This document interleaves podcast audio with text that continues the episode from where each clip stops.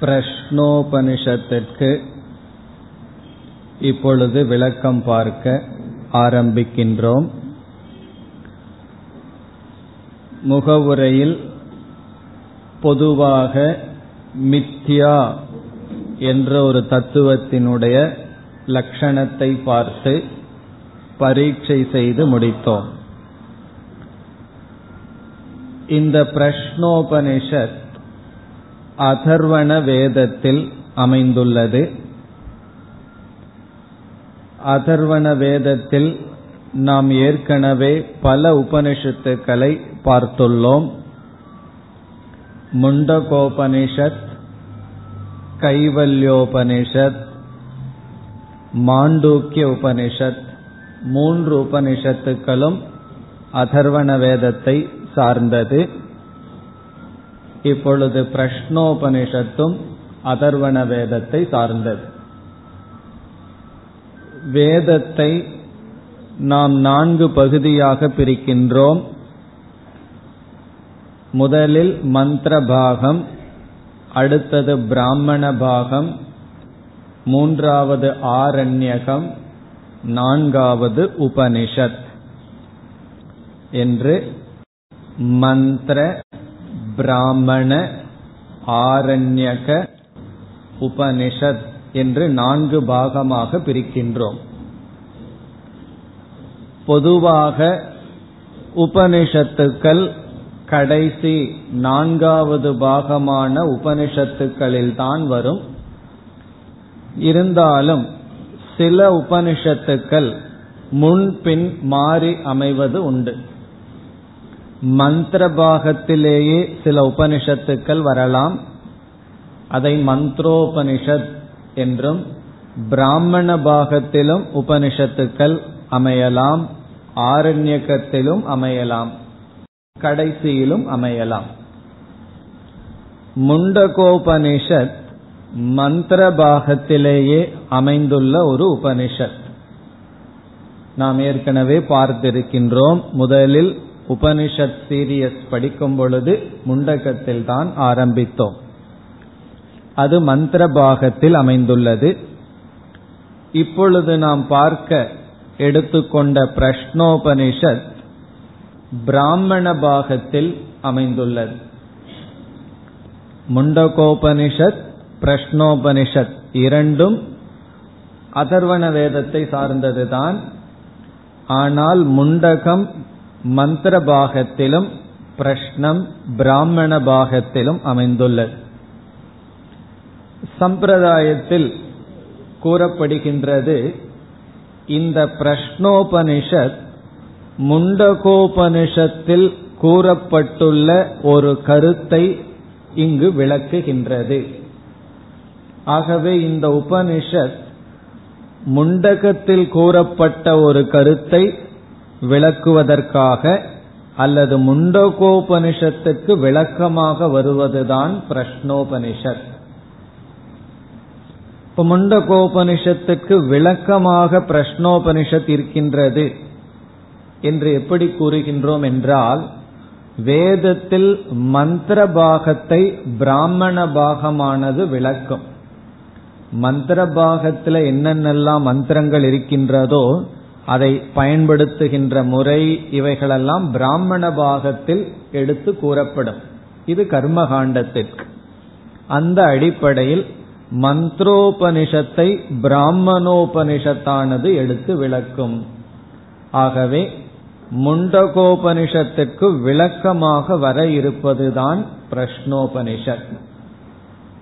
அப்படி என்றால் முண்டகோபனிஷத்தில் என்ன கருத்து பேசப்பட்டது? என்ன கருத்தை இந்த பிரஷ்னோபனிஷத் எடுத்து விளக்குகின்றது என்று நாம் பார்க்க வேண்டும். முண்டகத்தில் முதலில் நாம் அடையப்படுகின்ற அனைத்து அறிவுகளையும் அனைத்து ஞானத்தையும் இரண்டாக பிரிக்கப்பட்டது. ஞாபகம் இருக்கின்றதோ? பராவித்யா அபராவித்யா என்று பிரிக்கப்பட்டது. நாம என்னென்ன ஞானத்தை அடைகின்றோமோ அனைத்து அறிவும் அபராவித்யா பராவித்யா என்று பிரிக்கப்படும். இனி அடுத்த சந்தேகம் எது பராவித்யா எது அபராவித்யா?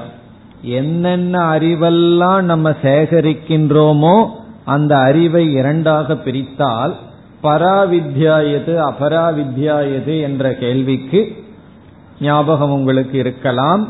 ரிக்வேதோ யஜுர்வேதோ சாமவேதோ அதர்வ வேதக என்று நான்கு வேதங்கள் ஆறு அங்கங்கள் இவைகளெல்லாம் அபராவித்யா என்று சொல்லப்பட்டது.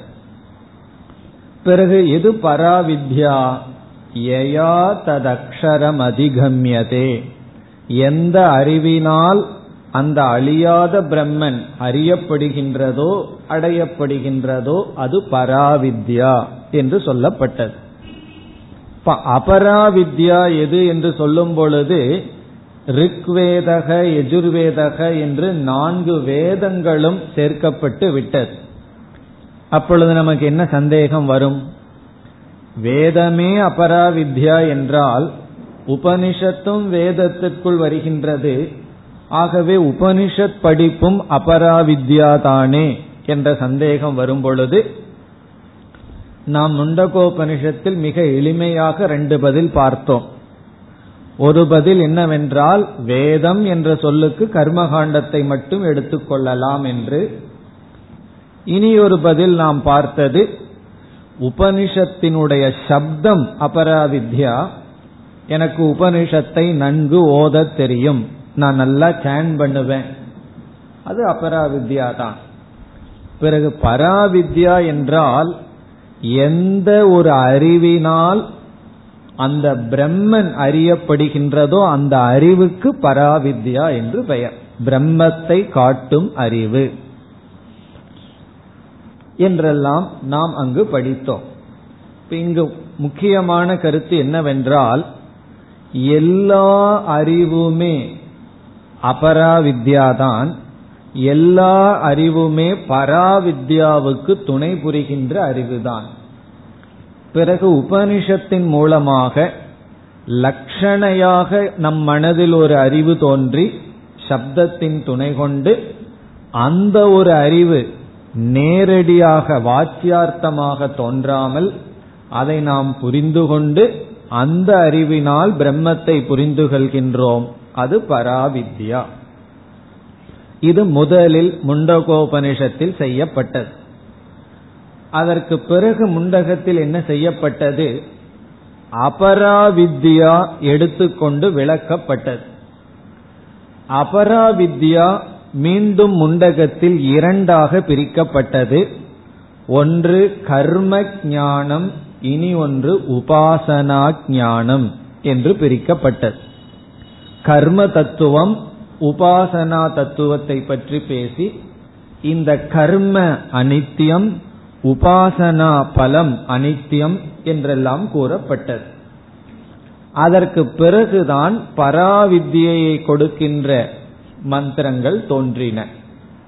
இப்ப இவ்விதம் முண்டகம் எப்படி ஆரம்பித்தது என்றால் எல்லா அறிவையும் பராவித்யா அபராவித்யா என்று பிரித்து பிறகு அனைத்தையும் அபராவித்யா என்று கூறிய போதிலும் அனைத்தும் என்ற இடத்தில் உபனிஷத் கர்ம ஞானம் உபாசனா ஞானம் என்று இரண்டு ஞானத்தை எடுத்துக்கொண்டு அந்த கர்ம ஞானத்தின் மூலமாக கர்மத்தை அனுஷ்டானம் செய்து அதிலிருந்து வருகின்ற பலன் அனித்யம். பிளவா ஹேதே அதிருடா யஜ்ஞரூபாகா என்றெல்லாம் கூறி பிறகு உபாசனா பலமும் அனித்யம்தான் என்று கூறி அதற்கு பிறகு பரீட்சலோகான் கர்மச்சிதான் என்று கர்ம பலமும் உபாசனா பலமும் அனித்தியம் ஆகவே இந்த அனித்தியமான உலகத்தை ஆராய்ச்சி செய்து வைராகியத்தை அடைந்து குருவிடம் சென்று ஞானத்தை அடைய வேண்டும் என்றெல்லாம் கூறி பிறகு பராவித்யா ஆரம்பிக்கப்பட்டது. இதுதான் முண்டகத்தினுடைய அமைப்பு. இனி பிரஷ்னோபனிஷத் முண்டகத்தில் கொடுக்கப்பட்ட எந்த பகுதியை விளக்குகின்றது என்றால் அபராவித்யா பகுதியை பிரஷ்னோபனிஷத் விளக்குகின்றது ஆகவே நமக்கு இங்கு எந்த வித்தியை அதிகமாக இல்லை பராவித்யை இறுதியில் கடைசியில் தான் வர இருக்கின்றது. அதிகமாக இந்த உபனிஷத் முண்டகத்தில் இருக்கின்ற எந்த பகுதியை விளக்குகின்றது என்றால் அபராவித்யை விளக்குகின்றது. கர்ம உபாசனா தத்துவத்தை இந்த உபனிஷத் விளக்குகின்றது அடுத்த கேள்வி எனக்கு பராவித்யா தானே வேண்டும் மோட்சத்தை கொடுக்கிற ஞானம் தானே வேணும் எதற்கு கர்ம தத்துவம் உபாசனா தத்துவம் இவைகளெல்லாம் எனக்கு எதற்கு என்ற கேள்வி வரும்பொழுது வைராகியார்த்தம் வைராகியத்திற்காக அல்லது பரீட்சார்த்தம் பரீட்சைக்கு ஆக. இந்த உலகத்துல வைராகியம் வரணும் என்றால் உலகத்தை பற்றி கொஞ்சம் அறிவு நமக்கு தேவை. பரீட்சை பண்றதுக்கு கொஞ்சம் நமக்கு ஞானம் தேவை. ஆகவே பரீட்சை செய்து வைராகியத்தை அடைய இந்த உபனிஷத் நமக்கு உதவி செய்கின்ற. இப்ப பிரஷ்னோபனிஷத் நமக்கு முக்கிய பலனாக எது கொடுக்க இருக்கின்றது என்றால் இந்த உலகத்தினுடைய அனித்தியத்துவத்தை இது போக்கஸ் இது நமக்கு அதிகமாக காட்டுகின்றது அனித்தியத்துவம் காட்டப்படுகின்ற. அதனுடைய பலன் என்ன? வைராகியம் நமக்கு இருந்தால் பிறகுதான் மற்ற அறிவானது பராவித்யா நமக்கு வரும். அப்படி என்றால் முதல்ல பிரஷ்னோபனிஷத் எடுத்துட்டு பிறகு முண்டகம் எடுத்திருக்க வேண்டியது ஏன் தலைகீழா செய்கிறீர்கள் என்ற கேள்வி வரும். அதுக்கு சுலபமா ஒரு பதில் சொல்லிடலாம். முண்டகத்தை கொடுத்து பார்க்கறது. தலையில போகுதா? போச்சுன்னா ஓகே. போகலினா மறுபடியும் பிரஷ்னத்தை கொடுத்து பார்ப்பது. பிரஷ்னம் கொடுக்கிறது என்றால் பிரஷ்னோபனிஷத். அதனாலதான் ஒரு கேள்வி கேட்கப்பட்டது யார் அதிகாரி என்று எப்படி தெரிந்து கொள்வது? அதற்கு பதில் உபதேசம் செய்து பாருங்கள் புரிஞ்சா அவன் அதிகாரி புரியவில்லை என்றால் அதிகாரி இல்லை. வேறு என்ன செய்வது? அப்படித்தான் முண்டகோபனிஷத் படிப்படியாக அனைத்தையும் நமக்கு காட்டிவிட்டது. மோக்ஷத்துக்கு போற பாதைகள் அனைத்தும் காட்டிவிட்டது. நம்ம என்ன செய்யணும்? எந்த இடத்துல இருக்கிறோம்னு பார்த்து அதற்கு தகுந்த சாதனையை எடுத்துக்கொள்ள வேண்டும். இதுதான் ரொம்ப முக்கியம். நாம வந்து கங்கோத்திரி போகணும்னு முடிவு பண்ணிவிட்டால் என்ன ஞானம் இருக்கணும்? ஃபர்ஸ்ட் நீ எப்படி ரயில்வே ஸ்டேஷனுக்கு போகணும்? ஆகவே என்ன ரயில்வே ஸ்டேஷனுக்கு போறது எப்படிங்கிற மட்டும் அறிவை நான் இங்க அடைஞ்சுக்கிறேன். பிறகு போய் பார்க்கலாம்னா அது அல்ல. அது வரைக்கும் எப்படியெல்லாம் போகணுங்கிற அறிவை முதல்ல அடைஞ்சிருவோம். அதற்கு பிறகு எந்த சாதனையை உடனடியா மேற்கொள்ளுவோம்னா எந்த இடத்துல நம்ம இருக்கிறோமோ அதற்கு தகுந்தாற்போல். அவ்விதம் முண்டகம் நமக்கு முழுமையான அறிவை கொடுக்கின்றது. பிரஷ்னோபனிஷத் வைராகியத்திற்காக கர்ம தத்துவம் உபாசனா தத்துவத்தை விளக்குகின்றது மேலும் முண்டகோபனிஷத்தில் உபாசனையை பற்றி அதிகம் பேசப்படவில்லை. கர்மத்தை பற்றி தான் அதிகமாக பேசியது உபாசனைக்கு ஒரே ஒரு மந்திரம் தான் பயன்படுத்தப்பட்டது. ஆகவே இந்த உபாசனா பலம் அனித்தியம் என்றும் அதற்குரிய மார்க்கம் என்ன எப்படி ஒருவன் பயணம் செய்து மீண்டும் திரும்புகின்றான் என்றெல்லாம் கூறப்பட்டுள்ளது. பிறகு அடுத்த கருத்து என்னவென்றால் வேதாந்தத்துக்கு பலர் உபாசனா செய்யாமலேயே வந்து விடுகிறார்கள்.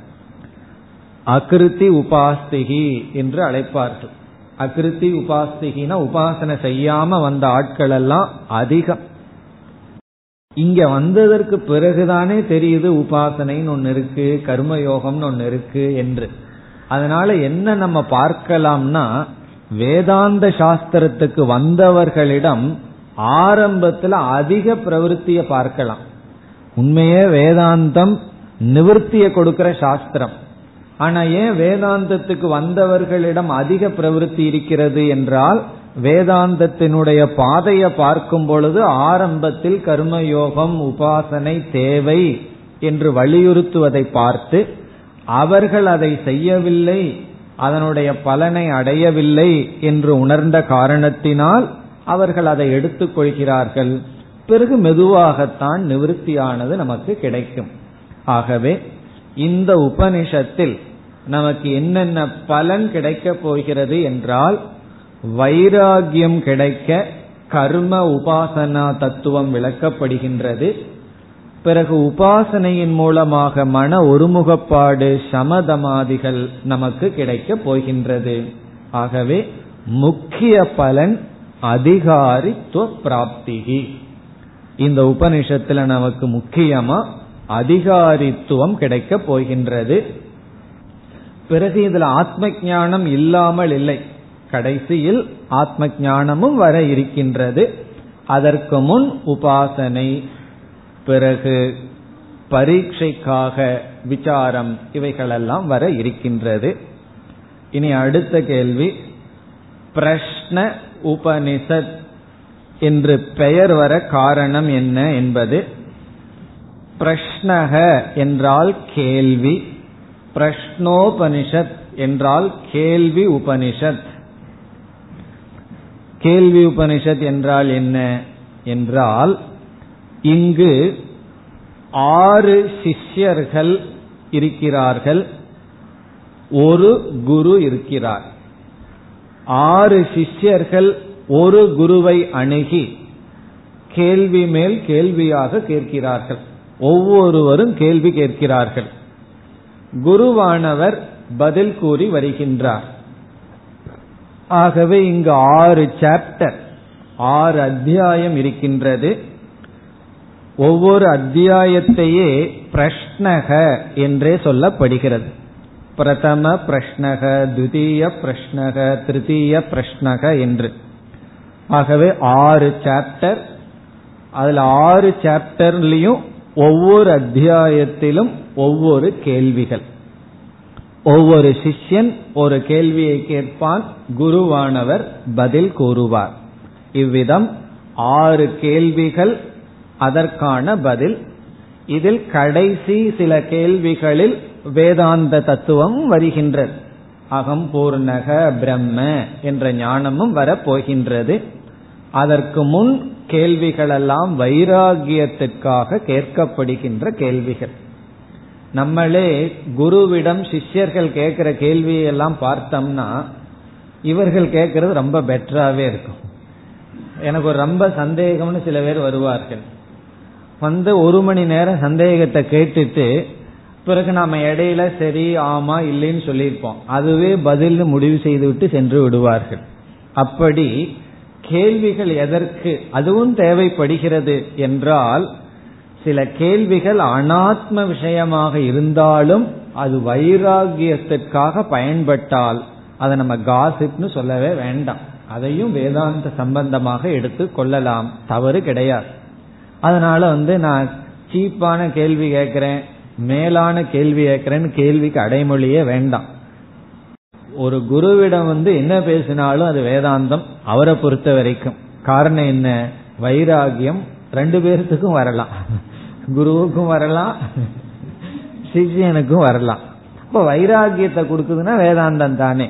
அப்படி இங்கு சில கேள்விகள் எல்லாம் நமக்கு வைராகியத்திற்காகவும் உலகத்தை பரீட்சை செய்வதற்காகவும் பயன்பட போகிறது.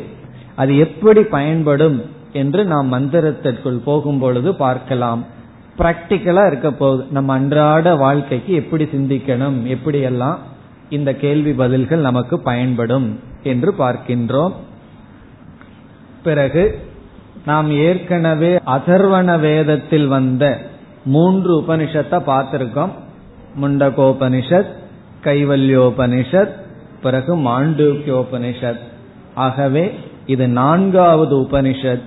இங்கும் சாந்தி பாடம் பத்ரங் கர்ணேபி சுருணுயாம தேவாகா என்பது ஆகவே நாம் என்ன செய்கின்றோம் சாந்தி பாடத்தை நாம் இப்பொழுது சேர்ந்து படிக்கலாம் விளக்கம் உங்களுக்கு அவசியம் இல்லை மூன்று முறை நாம் பார்த்து விட்டோம் ஆகவே இப்பொழுது நாம் சாந்தி பாடத்தை சேர்ந்து படித்துவிட்டு பிறகு உபனிஷத்திற்குள் செல்லலாம் भद्रङ्कर्णेभिः शृणुयामदेवाः भद्रं पश्येमाक्षभिर्यजत्राः स्थिरैरङ्कैस्तुष्टुवागुंसस्तनोभिः व्यसेमदेवहितं यदायुः स्वस्ति न इन्द्रो वृद्धश्रवाः स्वस्ति नः पूषा विश्ववेदाः। स्वस्ति नस्तार्क्ष्यो अरिष्टनेमिः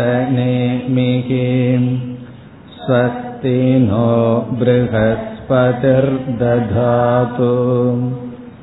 ॐ शान्ति शान्ति शान्तिः இந்த சாந்தி பாடத்தின் பொருள் நமக்கு தெரிந்திருக்கும். சாந்தி பாடத்தில் சாந்திகி என்ற சொல்லுக்கு நிவிருத்தி என்று பொருள். இப்ப சாந்தி பாடக என்றால் விக்ன நிவிருத்தி அதற்காக படிக்கப்படுவது அல்லது சாந்தி அர்த்தம் பாடக சாந்திக்காக பாடப்படுவது. இங்கு சாந்தி என்றால் அமைதி நிவிருத்தி. தடைகளெல்லாம் நீங்க வேண்டும். என்பதற்காக பாடப்படுகின்ற பாடல்.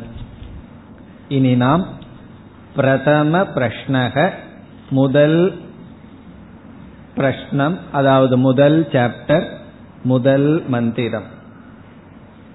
நான் படிக்கின்றேன் பிறகு திருப்பி கூறுங்கள்.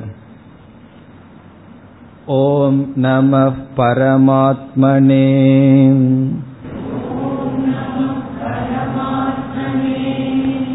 सुकेशा च भारद्वाजः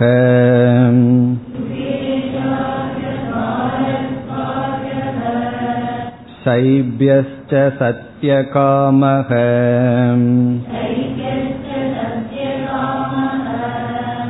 सौर्यायणी च गार्ग्यः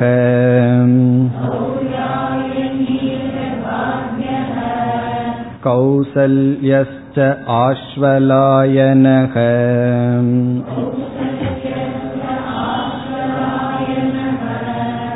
भार्गवो वैदर्भिः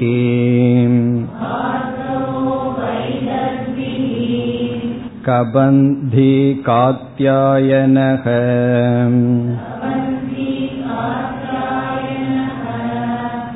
ते हैते ब्रह्मपराः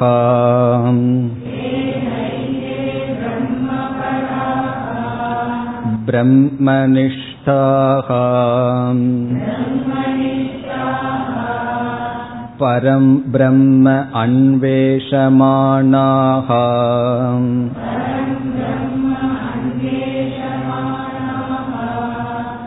एषः वै तत्सर्वं वक्ष्यतीति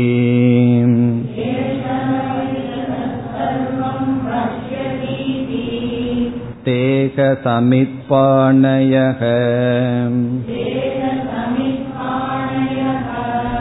भगवन्तं पिप्पलातमुपसन्नाः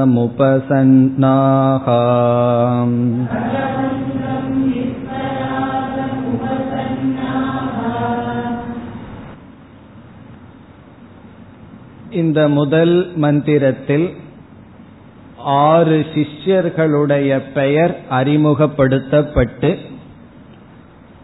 குருவினுடைய பெயர் அறிமுகப்படுத்தப்பட்டு குருவை இப்படிப்பட்ட சிஷ்யர்கள் அடைந்தார்கள் என்று சொல்லப்படுகிறது. சிஷ்யர்களுடைய பெயர்கள் குருவினுடைய பெயர் இப்படிப்பட்ட சிஷ்யர்கள் இப்படிப்பட்ட குருவை அடைந்தார்கள். முதலில் சிஷ்யர்களுடைய பெயர். அதற்கு பிறகு இந்த சிஷ்யர்களுக்கு லட்சணம் கொடுக்கப்படுகின்றது. எப்படிப்பட்ட சிஷ்யர்கள்? வெறும் சிஷ்யர்களுடைய பெயர் மட்டும் கொடுக்காமல் இந்த சிஷ்யர்களுக்கு சில அடைமொழிகள் கொடுக்கப்பட்டு எப்படிப்பட்டவர்களாக இவர்கள் வாழ்ந்து கொண்டு இருக்கிறார்கள் என்று சிஷ்ய லட்சணம் கூறப்பட்டு பிறகு சிஷ்யர்களே நினைக்கிறார்களாம் நமக்கு வருகின்ற சந்தேகங்களையெல்லாம் இவர் நீக்குவார் என்று எண்ணி குருவை இப்படிப்பட்டவர்களாக அடைந்தார்கள். அதுதான் இந்த மந்திரத்தினுடைய சாரம். இனி நாம் ஒவ்வொரு சிஷ்யர்களுடைய பெயரையும் பார்க்கலாம். இங்கு ஒவ்வொரு சிஷ்யருக்கும் ரெண்டு பேர் இருக்கின்றது. ஒவ்வொருவருக்கும் ரெண்டு பேர். அதனால படிச்சா பன்னெண்டு சிஷ்யர்கள்னு பார்க்க கூடாது ஆறே சிஷ்யர்கள் ஒவ்வொருவருக்கும் ரெண்டு பேர். அதனால முதல் சிஷ்யரை இப்பொழுது பார்த்தால் சுகேஷக பாரத்வாஜக. இந்த ரெண்டும் முதல் சிஷ்யருடைய பேர். சுகேஷக பாரத்வாஜக. உபனிஷத்துல சுகேஷா என்று இருக்கின்றது. அது வைதிக பிரயோகம். சுகேஷக. பாரத்வாஜக. பரத்வாஜருடைய பிள்ளை. பரத்வாஜஸ்ய அபத்தியம் பாரத்வாஜக. பரத்வாஜருடைய மகன் பாரத்வாஜக. அவருக்கு ஒரு பெயர் சுகேஷக சுகேஷகன் என்ன அர்த்தம்? கேசகன் சொன்னா முடி. ரொம்ப அழகா சுரட்ட சுரட்டையா முடி இருக்கும்னு அர்த்தம் அவர். சுகேஷக பாரத்வாஜக. இவர் முதல் சிஷ்யர். இரண்டாவது சிஷ்யர் சைபியக சத்திய காமக சைபியக சத்திய காமக இந்த ரெண்டு பேரும் இரண்டாவது சிஷ்யரை குறிக்கின்றது. சத்தியகாமக பொருள் தெரியும் சத்தியகாமக சத்தியத்தை பேச விரும்புபவர். சைபியக என்றால் சிபேகே அபத்தியம். சிபி என்பவருடைய மகன் சைபியக. சிபி என்பவருடைய மகன் சைபியக. அவருக்கு இனி ஒரு பெயர் சத்திய காமக இது இரண்டாவது சிஷ்யர். மூன்றாவது மாணவர் சௌர்யாயணி கார்கியக. இந்த ரெண்டு பேர் மூன்றாவது மாணவரை குறிக்கின்றது. சௌர்யாயணி கார்கியக. கார்கியக என்பதனுடைய பொருள் கர்க கோத்ராபத்தியம் கர்க கோத்திரத்தில் உதித்தவர். கர்க கோத்ராபத்தியம் கர்க கோத்திர உற்பன்னக. கர்க கோத்திரத்தில் உற்பத்தியானவர் கார்கியக. இனி சௌர்யாயணி என்பது அவருக்கு இனி ஒரு பெயர் மூன்றாவது சிஷ்யருக்கு. சூரியஸ்ய அபத்தியம் சௌரியக. சூரியனுடைய மகன் சௌரியக. சூரிய தேவனுடைய அல்லது சூரியனுடைய மகன் சௌரியக. சௌரியருடைய மகன் தஸ்ய அபத்தியம் சௌர்யாயணி. சௌரியருடைய பையன் சௌர்யாயணி. அப்ப சௌர்யாயணிக்கும் சூரியனுக்கு என்ன சம்பந்தம்? பேரன் தாத்தா சம்பந்தம். சூரியனுடைய பேரன். அவர்களுக்கெல்லாம் கூட சந்தேகம் வந்து குருவிடம் வந்துள்ள சூரியனுடைய பேரன். சௌரியாயணி கர்கியக கார்கியக. நான்காவது கௌசல்யக ஆஸ்வலாயனக கௌசல்யக ஆஸ்வலாயனக அஸ்வலஸ்ய அபத்தியம் ஆஸ்வலாயனக அஸ்வலர் என்பவருடைய மகன் ஆஸ்வலாயனக கௌசல்யக இனி ஒரு பெயர். இனி ஐந்தாவது. பார்கவக வைதர்பிகி. பார்கவக என்றால் பிருகோகோ கோத்ரா பன்னக. கோத்ரே உற்பன்னக. பிருகு கோத்திரத்தில் வந்தவர் பார்கவக. பிருகு கோத்திரத்தில் வந்தவர் பார்கவக. வைதர்பிகி என்றால் விதர்பே பவக. விதர்ப தேசத்தில் தோன்றியவர். விதர்ப தேசத்தில் பிறந்தவர் வைதர்பிகி. இது அஞ்சாவதால் ஆறாவது. கதம்பி காத்தியாயனக காத்தியாயனக என்றால் கத்தியசிய அபத்தியம் காத்தியாயனக ஹ ஏதே. ஏதே என்றால் இவர்கள்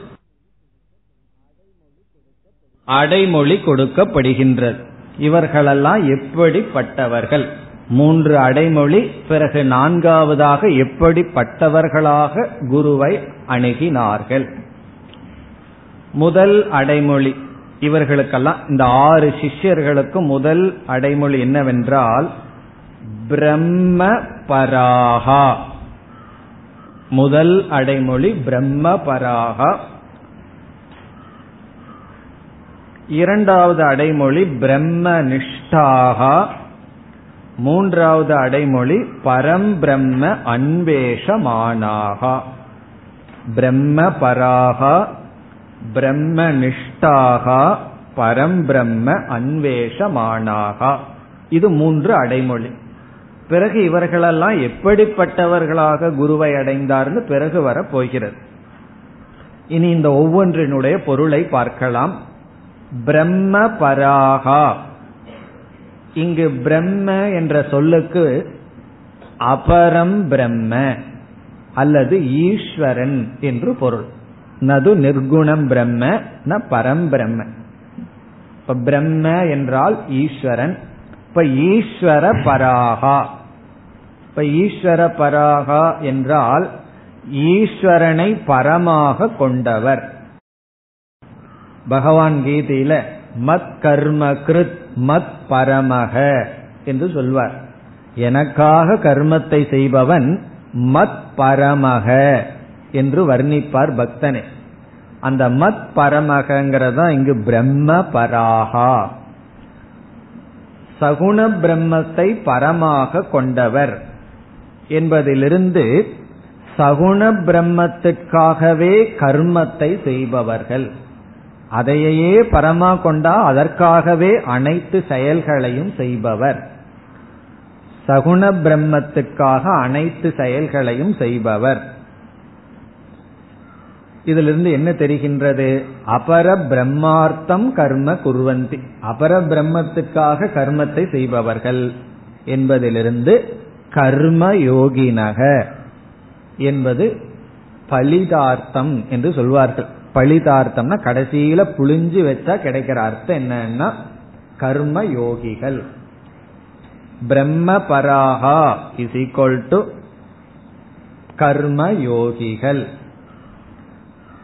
வைதிக பிரமாணாகா என்று ஒரு விளக்காசிரியர் சொல்றார். வைதிக பிரமாணாகா என்றால் வேதத்தை பிரமாணமாக கொண்டவர்கள். அதனாலதான கர்மயோகம் எல்லாம் பண்றாங்க. வைதிக பிரமாணாக வேதங்களை பிரமாணமா கொண்டு வேதத்துல இந்த மாதிரி எல்லாம் நீ கர்மயோகம் செய்தால் சாஸ்திரத்துல சொன்னபடி செய்தால் உனக்கு இன்னென்ன பலன் கிடைக்கும் சித்த சுத்தி கிடைக்கும். இதில் நம்பிக்கை உடையவர்கள். இப்ப கர்மயோகத்தில் ஈடுபட்டு கொண்டு இருப்பவர்கள் காமிய கர்மத்தை எல்லாம் விட்டு நிஷித்த கர்மத்தை எல்லாம் விட்டு தர்மப்படி வாழ்ந்து கொண்டு இருப்பவர்கள். அதனுடைய பலனாலதான் குருவிடம் வந்துள்ளார்கள். பிரம்ம பராகா. பிறகு அடுத்த சொல் பிரம்ம நிஷ்டாகா. இந்த இடத்துல பிரம்ம என்பதற்கும் ஈஸ்வரன் அபரம் பிரம்ம. பிரம்ம நிஷ்டாகா என்ற சொல் உபாசகாகா என்பதை குறிக்கின்றது. உபாசனை செய்பவர்கள். உபாசனை செய்பவர்கள். வேதார்த்தே நிஷ்டாகா என்று பொருள். இங்க பிரம்மங்கிறதுக்கு வேறொரு ஆசிரியர் வேறொரு பொருள் சொல்ற வேதன்னு ஒரு அர்த்தத்தை சொல்ற இப்போ வேத பராகா வேத நிஷ்டாகா என்றும் ஒரு பொருள் சொல்கிறார். இப்ப வேத பராகா என்றால் வேதார்த்த பராகா வேதார்த்த நிஷ்டாகா ஆனால் நாம் எடுத்துக்கொண்ட இங்க பொருள் ஈஸ்வர பராகா ஈஸ்வர நிஷ்டாகா உபாசனை செய்பவர்கள். இப்ப இந்த ரெண்டு சொல் மிக அழகான முக்கியமான சொல். பிரம்ம பராகா பிரம்ம நிஷ்டாகா என்பதிலிருந்து கர்மயோகத்தையும் உபாசனையையும் செய்து கொண்டு இருப்பவர்கள். இனி அடுத்த கேள்வி. இனிமேல் கேள்வி கேட்டு தான் கிளாஸை எடுக்கணும். கர்மயோகத்தினுடைய பலன் என்ன? உபாசனையினுடைய பலன் என்ன? என்றால் என்ன பதில் சொல்லணும்? கர்மயோகத்தினுடைய பலன் விவேக வைராகியம் உபாசனையினுடைய பலன் சமதமாதி சித்திகி. சமம் தமம் முதலையெல்லாம் உபாசனை பண்ணா தான் கிடைக்கும். கர்மயோகம் பண்ணா விவேகம் வைராகியம் இனி ஒன்னு முமுட்சுத்துவம். அது இங்கு தனியாக சொல்லப்படுகின்ற. ஆகவே இவர்களிடம் என்ன இருந்தது? ஒரு விவேக இருந்தது வைராகியம் இருந்தது சமதமாதிகள் இருந்தது. இப்படி கூறினால் நமக்கு இனி ஒரு சந்தேகம் வந்துடும் இவர்களுக்கு விவேக வைராகியம் எல்லாம் இவ்வளவு இருந்தா வைராகியத்துக்காக எதுக்கு அனாத்ம விஷயத்த கேள்வி கேட்கணும்? எடுத்துடனே அதீகி பகவோ பிரம்மன் எல்லாம் சொல்லணும் என்றால் வைராகியம் திருடமாக இல்லை. சில சமயங்கள்ல சில அறிவு நமக்கு இருக்கும். யாராவது கொஞ்சம் ஒன்னு சொல்ல அது அசைக்கப்பட்டு விடும் அதை அசைக்கிறதுக்கு யாருமே இருக்கக்கூடாது. அப்ப அறிவு இருக்கும். ஆனா ஒவ்வொரு விவகாரமும் நம்மளுடைய அறிவை அசைக்கிறதுக்கு தான் இருக்கு. நம்ம ஒவ்வொருவரும் நம்ம கிட்ட பேசுபவர்கள். கண்ணை விழிச்சு இந்த உலகத்தை பார்த்த உடனே ஒவ்வொரு விவகாரமும் என்ன செய்யுது? நம்ம அறிவை அசைச்சிட்டே இருக்கு. நம்ம அதனோட சேர்ந்து அசைந்து விழுந்துடுறோம். ஒரு அஞ்சு நிமிஷம் தாங்குவோம் காலையில. பால்காரங்கிட்ட தாங்கி முடிச்சோம்னா நியூஸ் பேப்பர்காரங்கிட்ட மாட்டிக்குவோம். அப்படி என்னன்னா நம்ம அறிவை அசைத்து கொண்டே இருக்கின்றார்கள். இப்படி வைராகியத்தில் அவர்களுக்கு நிஷ்டை இல்லை அல்லது திருடத்திற்காக இந்த கேள்விகள்னு புரிந்து கொள்ள வேண்டும். அதாவது அதிகாரித்துவத்தை இவர்கள் அடைந்துள்ளார்கள். இந்த ரெண்டு சொற்கள் அல்ல பிரம்ம பராகா பிரம்ம நிஷ்டாகா. இனி மூன்றாவது சொல் பரம் பிரம்ம அன்வேஷமானாகா. பரம் பிரம்ம பரம் பிரம்மன்னா இந்த இடத்துல பரம் பிரம்ம நிர்குணம் பிரம்ம அன்வேஷமானாகா என்றால் தேடிக்கொண்டு இருப்பவர்கள். நிர்குண பிரம்மத்தை தேடிக்கொண்டு இருக்கிறார்கள். சகுண பிரம்மத்துல நிஷ்ட வந்தாச்சு சகுண பிரம்மத்துக்கு எல்லாம் செய்கிறார்கள். ஆனா நிர்குண பிரம்மத்தை இவர்கள் நாடிக்கொண்டு இருக்கிறார்கள். பரம்பிரம்ம ஞாதும் ஜிக்யாசவக. பரபிரம்மத்தை அறிந்து கொள்ள ஆசையுடையவர்களாக இருக்கிறார்கள். இது எதை குறிக்கின்றது? முமுட்சுத்துவத்தை குறிக்கின்றது. இப்ப இந்த இடத்துல உபனிஷத் முமுட்சுத்துவத்தை கொஞ்சம் ஹைலைட் பண்ணுது. தனியா இவர்களுக்கு முமுட்சுத்துவம் இருக்கின்றது. காரணம் என்ன? முமுட்சுத்துவம் யாருக்கு இருக்கோ அவர்களிடம்தான் வேதாந்தத்தை சொல்லணும். மற்றவர்களிடம் சொல்லக்கூடாதுங்கிறது குருவுக்கு கொடுக்கப்பட்டுள்ள ஒரு முக்கியமான விதி. அப்படி சொன்னேன் அப்படின்னு சொன்னா அது சம்சாரமாயிரும். அது குருவினுடைய சம்சாரம் எதை காட்டுதுன்னா முமுட்சு இல்லாதவங்களிடத்து சொல்வது. அப்படி இவர்கள் முமுட்சுத்துவத்துடன் கூடியவர்கள் பரபிரம்மத்தை தெரிஞ்சுக்கணுங்கிற ஆசையுடன் கூடியவர்கள். இப்ப இந்த மூன்று சொற்கள் இந்த ஆறு சிஷ்யர்களுக்கு கொடுக்கப்பட்ட இலக்கணம். இனி இந்த சிஷ்யர்கள் என்ன நினைக்கிறார்கள் என்று சொல்லப்படுகிறது. அவங்க மனசுல என்ன நினைக்கிறாங்களாம் அல்லது அவர்களுக்குள்ள என்ன பேசிக்கிறாங்களாம் சிஷியர்களுக்குள்ள பேசிக்குவாங்கல்லவா குரு கிளாஸுக்கு வர்றதுக்கு முன்னாடி ஒரே பேச்சு இருக்கும் இல்லையா? அப்படி அவர்களுக்குள்ள என்ன பேசிக்கிறார்களா? அது இங்கு சொல்லப்படுகிறது ஏஷகவை தத் சர்வம் வக்ஷியதி இதி. ஏஷக என்றால் இப்ப குரு குலத்துக்கு வந்தாச்சு. குரு உள்ள இருக்கார் கொஞ்சம் பக்கத்தில் இருக்கார். இன்னும் குருவிடம் இவர்கள் அணுகுவதற்கு முன்னாடி சிஷியர்களுக்குள்ள பேசிக்கிறாங்க. ஏஷக இவர் ஏசகன இவர் இந்த குருவானவர் தத் சர்வம் வக்ஷயதி. அந்த எல்லாத்தையும் சொல்லிடுவார். அதை அனைத்தும் கூறுவார். அதை அனைத்தும்னா எதெல்லாம் நம்ம சந்தேகமா கேட்கிறோமோ அதெல்லாம் சொல்வார் என்று இவர்களுக்குள்ளேயே பேசிட்டு இப்ப அவர் சொல்றதுனால நம்ம அவரிடம் செல்லலாம். இப்ப ஏஷக இவர்தான் ஹ வைங்கிறதெல்லாம் அவதாரணம். இவர்தான் சொல்லுவார் தத் சர்வம் என்றால் நம்முடைய சந்தேகங்கள் அனைத்தையும் வக்ஷியதி கூறுவார். இதி இது தேஷாம் சிந்தா இது அவர்களுடைய எண்ணம் அல்லது அவர்களுடைய விசாரம். இப்ப இந்த எண்ணத்துடன் என்ன செய்தார்களாம் தே அவர்கள் சமிப்பானையக. இது நான்காவது லட்சணம். சமித்தை கையில் எடுத்துக்கொண்டு. சமிப்பானையக சமித்தை கையில் ஏந்தியவர்களாக. இது எதை குறிக்கின்றது? சமிப்பாணின்னு சொன்ன உடனே முண்டகோபனிஷத் ஞாபகம் வருதோ? சமிப்பாணிகி ஸ்ரோத்ரியம் பிரம்மனிஷ்டம் அப்படின்னு உபனிஷத்துல சொன்னது போல சமித்த கையில் எடுத்துக்கொண்டு. யாகங்களுக்கு தேவைப்படுகின்ற அந்த பொருள் சமித் அதை எடுத்துக்கொண்டு விறகு குச்சிகளை கையில எடுத்துக்கொண்டு அது எதை குறிக்கிறது என்றால் வினயத்தை குறிக்கின்றது. குருவுக்காக பணிவிடை செய்ய தயாராக இருக்கின்ற மனதை குறிக்கின்றது. அதாவது சர்வீஸ குறிக்கின்றது. எந்த வியாபாரம் சக்சஸ் ஆகும் என்றால் ரெண்டு பேர் பிசினஸ் பண்றாங்கன்னு வச்சுக்கோமே எந்த பிசினஸ் ரெண்டு பேர்த்துக்கும் திருப்தி கொடுக்கும்? இப்போ ஒருவர் வந்து ஏதோ ஒன்றரை லட்சமோ ரெண்டு லட்சமோ பணத்தை எடுத்துட்டு போய் மாறுதி எயிட் ஹண்ட்ரட் வாங்குற ரெண்டு பேர்த்துக்கு சந்தோஷம். வித்தவனுக்கு சந்தோஷம் வாங்கினவருக்கு சந்தோஷம். காரணம் என்ன? அந்த பொருளுக்கு இவ்வளவு வேல்யூ அதே போல இவ்வளவு பணம் வந்துடுதுன்னு சொல்லி. அதை வேற காரணம் அஞ்சு லட்சம். அப்படி ஒரு டிரான்சாக்சன் என்னைக்கு சக்சஸ்ஃபுல்னு சொல்லலாம். என்றால் ரெண்டு பேர்த்துக்கும் திருப்தி வரணும் அந்த டிரான்சாக்ட் பண்ற ஆப்ஜெக்ட் ஒர்த்தா எக்ஸ்சேஞ்ச் பண்ணிட்டு அது சக்சஸ்னு சொல்லலாம். அதே போல குரு வந்து ஞானத்தை கொடுக்கிறார். அந்த ஞானத்துக்கு ஒரு மதிப்பு இருக்கு வேல்யூ இருக்கு. அந்த வேல்யூக்கு ஈக்குவலா ஒரு வேல்யூ கொடுத்தா தானே சக்சஸ் ஆகும். குரு சிஷ்யர்களுக்குள்ளேயே ஃபார்ம் ஆஃப் வியாபாரம் தானே. வியாபாரம்னு என்ன? தப்பா எடுத்துக்க வேண்டாம். ஒரு விதமான எக்ஸ்சேஞ்ச் தானே. அப்போ குரு கொடுக்கிற ஒரு ஞானத்துக்கு எதை கொடுத்தா ஈடு ஆகும் என்றால் நல்லா யோசிச்சு பார்த்தோம்னா எவ்வளவு ரூபா கொடுத்தாலும் ஈடு இணை ஆகாது. அது வந்து சர்வீஸ் தான். அந்த பணிவிடை தான் ஈக்குவல் ஆகும். காரணம் இப்போ ஒரு ராஜா வர்றார். அந்த ராஜா வந்து குருவிடம் வந்து அவருக்கு எத்தனையோ பேர் ஆட்கள் இருக்காங்க சேவை செய்ய. ஆனா குருகுலத்துக்கு வந்து அவர் என்ன பண்ணுவார் தெரியுமோ? அவர்களை எல்லாம் அங்க நிறுத்திட்டு அவரு தான் பணிவிட செய்வார்.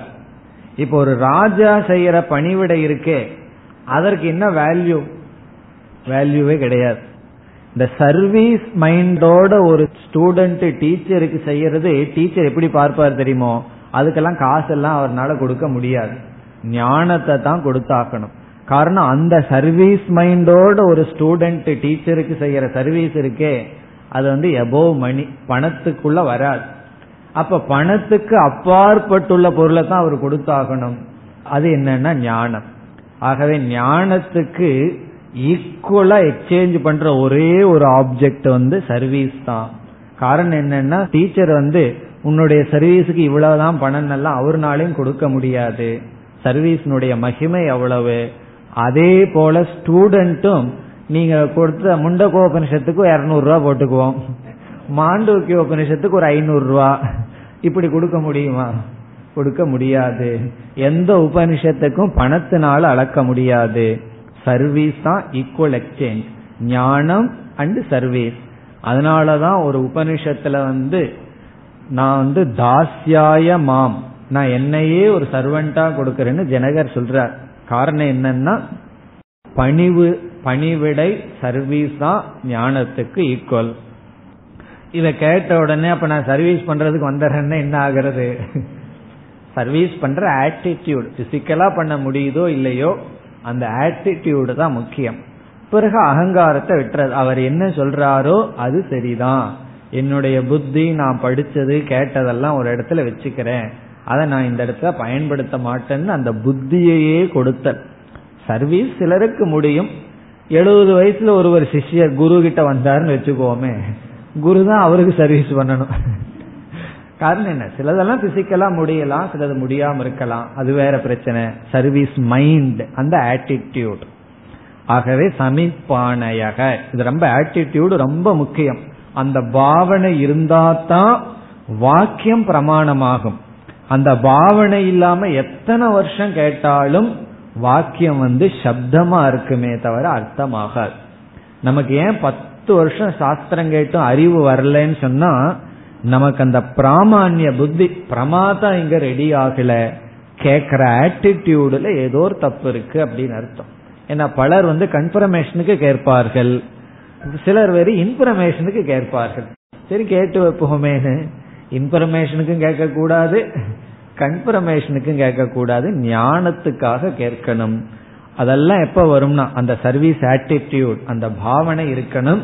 அது இங்கு காட்டப்படுகிறது சமிப்பானையக. பிறகு பகவந்தம் பிப்பலாதம் உபசன்னாகா.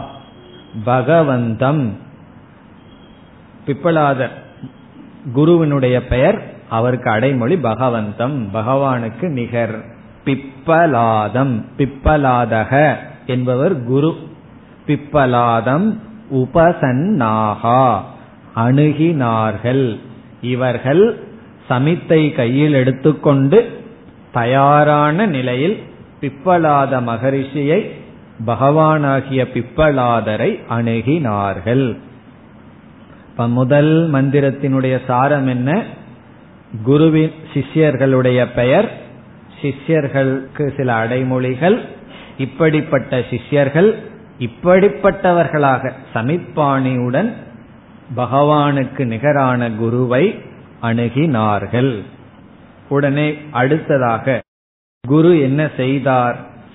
குரு அவர்களிடம் என்ன பேசினார்? என்று இரண்டாவது மந்திரத்தில் குருவானவர் அணுகிய சிஷ்யர்களை நோக்கி பேசுகிறார் ஆகவே இது குருகு உவாச்ச குரு பேசுகின்றார் இரண்டாவது மந்திரம் तान्हस ऋषिरुवाच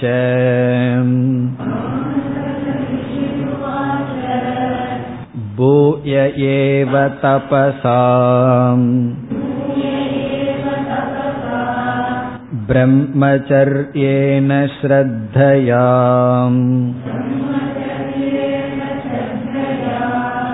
संवत्सरं संवत्स्यथ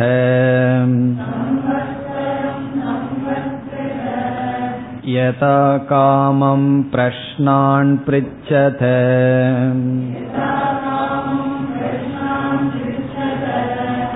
यदि विज्ञास्यामः सर्वं कवो वक्ष्याम इति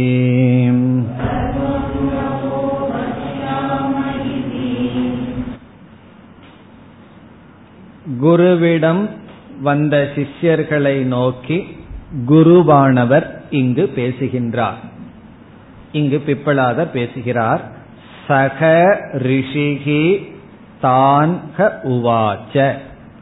சக அந்த ரிஷிகி அந்த ரிஷியானவர் உபனிஷத்தே அவரை சொல்லுது. பிப்பலாதருக்கு உபனிஷத்தே ரிஷி என்று அழைக்கின்றது. அந்த ரிஷியானவர் தான் உவாச்ச. அவர்களிடம் கூறினார். இந்த ரிஷியானவர் வந்த ஆறு சிஷ்யர்களிடம் இவ்விதம் கூறினார். என்ன கூறினார்? பூய ஏவ தபசா பிரம்மச்சரியேன ஸ்ரத்தையா சம்வத்சரம் சம்வத்யத பூய மீண்டும் மீண்டும் பூய ஏவ மீண்டும் தபசா. இப்படிப்பட்ட சாதனைகளினால் தவத்தினால் தவம் தவத்தாலும் பூய ஏவ தவத்தாலும் பிரம்மச்சரியேன பிரம்மச்சரிய விரதத்தாலும் விரதத்துடனும் இங்க தவத்துடனும் பிரம்மச்சரிய விரதத்துடனும் ஸ்ரத்தையா ஸ்ரத்தையுடனும் மீண்டும் தவத்துடனும் பிரம்மச்சரியத்துடனும் ஸ்ரத்தையுடனும் சம்வத்சரம் ஒரு வருடம்.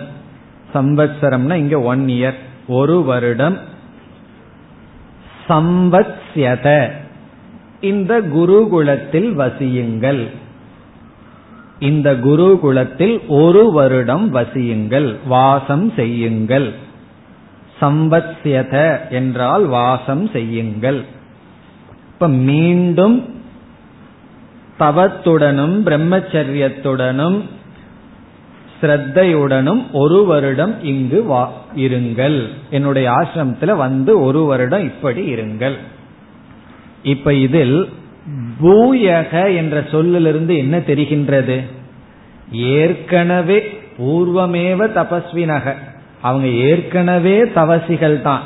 மீண்டும் பத்தாதுன்னு சொல்ற நீங்க தபஸ்விகள் தான். மேபி தாடி எல்லாம் பார்த்திருப்பார். நீங்க எல்லாம் பெரிய தாடி எல்லாம் விட்டு தவன் தான் பண்ணியிருக்கீர்கள். இருந்தாலும் தாடியினுடைய ஹைட்டு பத்துல. அப்படின்னு என்ன? இன்னும் கொஞ்சம் தவம் எக்ஸ்ட்ரா பண்ணணும். வேதாந்தத்துக்கு கொஞ்சம் எக்ஸ்ட்ரா தவம் பண்ணி ஆகணும். இப்ப பூர்வம் தபஸ்வினக ததாபி விசேஷதக. அதாவது இதற்கு முன்னாடி ஒவ்வொருவரும் ஒவ்வொரு தவம் செய்திருப்பார்கள். ஒவ்வொரு பிரம்மச்சாரியை கேட்டீங்கன்னா சொல்லுவாங்க என்னென்னலாம் செய்தீர்கள்னா ஒருத்தர் சொல்லுவார் நான் பெரும் செப்பல் எல்லாம் இல்லாம ஊர் ஊரா அலைஞ்சிருக்கேன்னு சொல்லுவார்.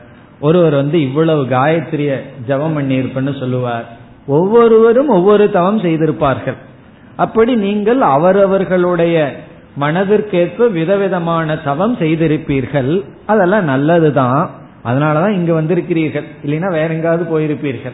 நீங்க தவம் பண்ணியிருக்கீங்க. ஆனால் இந்த வேதாந்தம் உங்களுக்கு உள்ள போகணும்னா இந்த தவம் குறிப்பா ஒரு வருடம் செய்தாக வேண்டும். ஆகவே விசேஷ தபத்தை சொல்றார். அல்லது மீண்டும் இந்த தபம் செய்ய வேண்டும். என்ன தவம் தபசா என்ற சொல்லுக்கு அடுத்து சொல்ல போறதையே தவமாக கொள்ளலாம்.